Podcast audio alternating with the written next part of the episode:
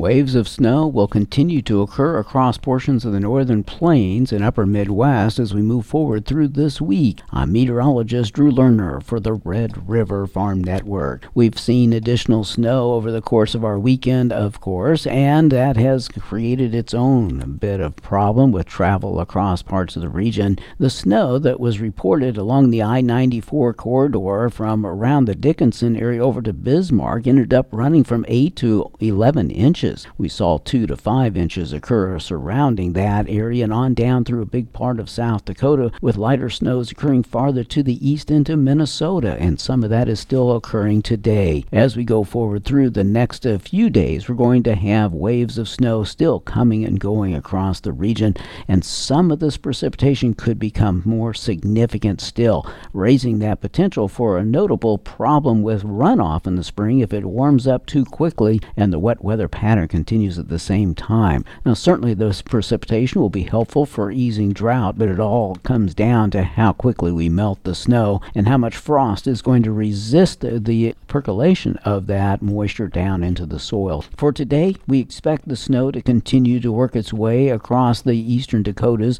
and into Minnesota. As we go into the afternoon, most of the precipitation is expected to diminish quite a bit. In fact, uh, the western parts of our region will already be seeing drier conditions through a big part of the afternoon today. But there's more snow coming. Another wave of it likely to come in from the western Dakotas on Tuesday will likely work its way right across the heart of the region. And then another system is expected to show up late on Wednesday going into Thursday, and maybe that system could become a very large storm and it could impact a big part of the upper Midwest, including Minnesota and the eastern Dakotas, with some heavy snow and blowing snow. That storm systems, uh, even though it's a few days away, still has a lot of potential for change. So a close monitoring of it is warranted. In the meantime, the snowfall today will be running a dusting upwards to a couple of inches. The snow event that comes in during the middle to latter part of this week is the one we want to keep a close eye on. It looks like right now, Tuesday into Wednesday, we'll see some two to four inch accumulations across parts of the region.